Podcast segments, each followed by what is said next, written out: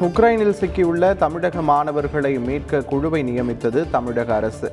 ரஷ்ய எல்லை வழியாக மீட்பு நடவடிக்கை மேற்கொள்ள முதலமைச்சர் ஸ்டாலின் அறிவுறுத்தல். தமிழக அரசு அறிவித்துள்ள சிறப்பு குழுவிற்கு அனுமதி தர வேண்டும். வெளியுறவுத்துறை அமைச்சர் ஜெய்சங்கருக்கு முதலமைச்சர் ஸ்டாலின் கடிதம். உக்ரைனிலிருந்து இதுவரை ஆறாயிரத்தி இருநூறு இந்தியர்கள் மீட்பு மத்திய அரசு தகவல். ரஷ்யா உக்ரைன் இடையே இரண்டாம் கட்ட பேச்சுவார்த்தை பெலாரஸ் நகரில் இரு நாட்டு தூதுக்குழுவினர் பங்கேற்பு. ரஷ்ய படைகளிடமிருந்து புக்கா நகரை மீட்டது உக்ரைன் ராணுவம் அரசு கட்டிடத்தில் உக்ரைன் கொடியை ஏற்றிய வீரர்கள். திமுக சார்பாக போட்டியிடும் மேயர் மற்றும் துணை மேயர் வேட்பாளர்களின் பெயர்கள் வெளியீடு. சென்னை மேயராக பிரியா மதுரை மேயராக இந்திராணி கோவை மேயராக கல்பனா போட்டியிடுவார்கள் என அறிவிப்பு.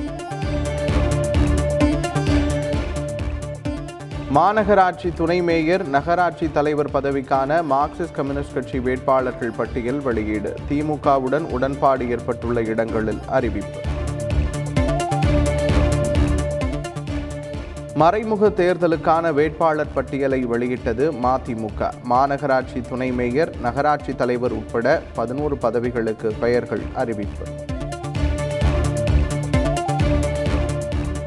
முன்னாள் மாசு கட்டுப்பாட்டு வாரிய தலைவர் வெங்கடாச்சலம் தற்கொலை வழக்கில் சிபிசிஐடி விசாரணை தீவிரம். முன்னாள் தலைமைச் செயலாளர் ஞானதேசிகனுக்கு சம்மன் அனுப்பி விசாரிக்க திட்டம். மதுரை டி கல்லுப்பட்டி பேரூராட்சி தேர்தலில் முடிவை மாற்றி அறிவித்த விவகாரம் தொடர்பாக மாநில தேர்தல் ஆணையத்திற்கு உத்தரவு. தேர்தல் அதிகாரி மீது நடவடிக்கை எடுக்காவிட்டால் பின் விளைவுகளை சந்திக்க நேரிடும் என சென்னை உயர்நீதிமன்றம் எச்சரிக்கை.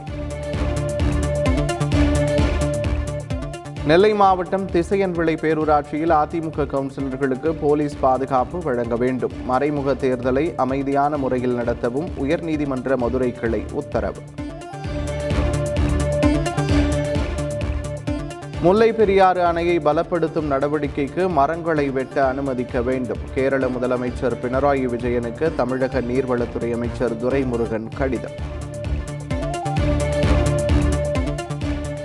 நில அபகரிப்பு வழக்கில் முன்னாள் அமைச்சர் ஜெயக்குமாரின் ஜாமீன் மனு தள்ளுபடி. செங்கல்பட்டு மாவட்ட முதன்மை அமர்வு நீதிமன்றம் உத்தரவு.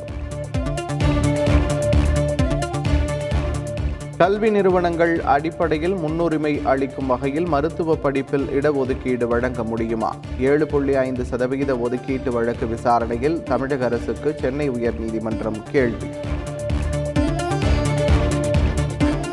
ஆசிரியர் பணி தொடர்பாக சென்னையில் போராட்டத்தில் ஈடுபட்ட பட்டதாரிகள் கைது. பேச்சுவார்த்தையில் உடன்பாடு எட்டப்படாத நிலையில் நடவடிக்கை.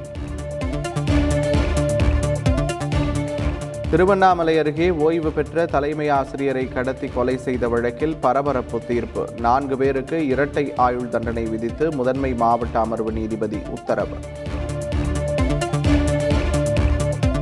சதுப்பு நிலங்களை பாதுகாக்கும் வகையில் இயக்கத்தை அறிவித்துள்ளது தமிழக அரசு. சென்னை உயர்நீதிமன்றத்தில் தமிழ்நாடு சதுப்பு நில ஆணையம் விளக்கம். சிறுமி பலாத்கார வழக்கில் இளைஞருக்கு இருபது ஆண்டுகள் சிறை தண்டனை விதித்து சென்னை போக்சோ சிறப்பு நீதிமன்றம் தீர்ப்பு. பாதிக்கப்பட்ட சிறுமியின் குடும்பத்துக்கு தமிழக அரசு ஐந்து லட்சம் ரூபாய் இழப்பீடு வழங்கவும் உத்தரவு.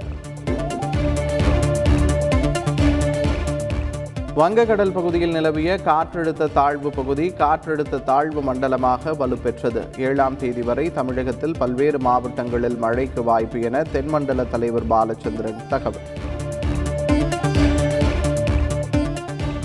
ஐபிஎல் தொடருக்கான பயிற்சியை தொடங்குகிறது சிஎஸ்கே அணி. தோனி உட்பட சிஎஸ்கே வீரர்கள் சூரத் நகரில் முகாம்.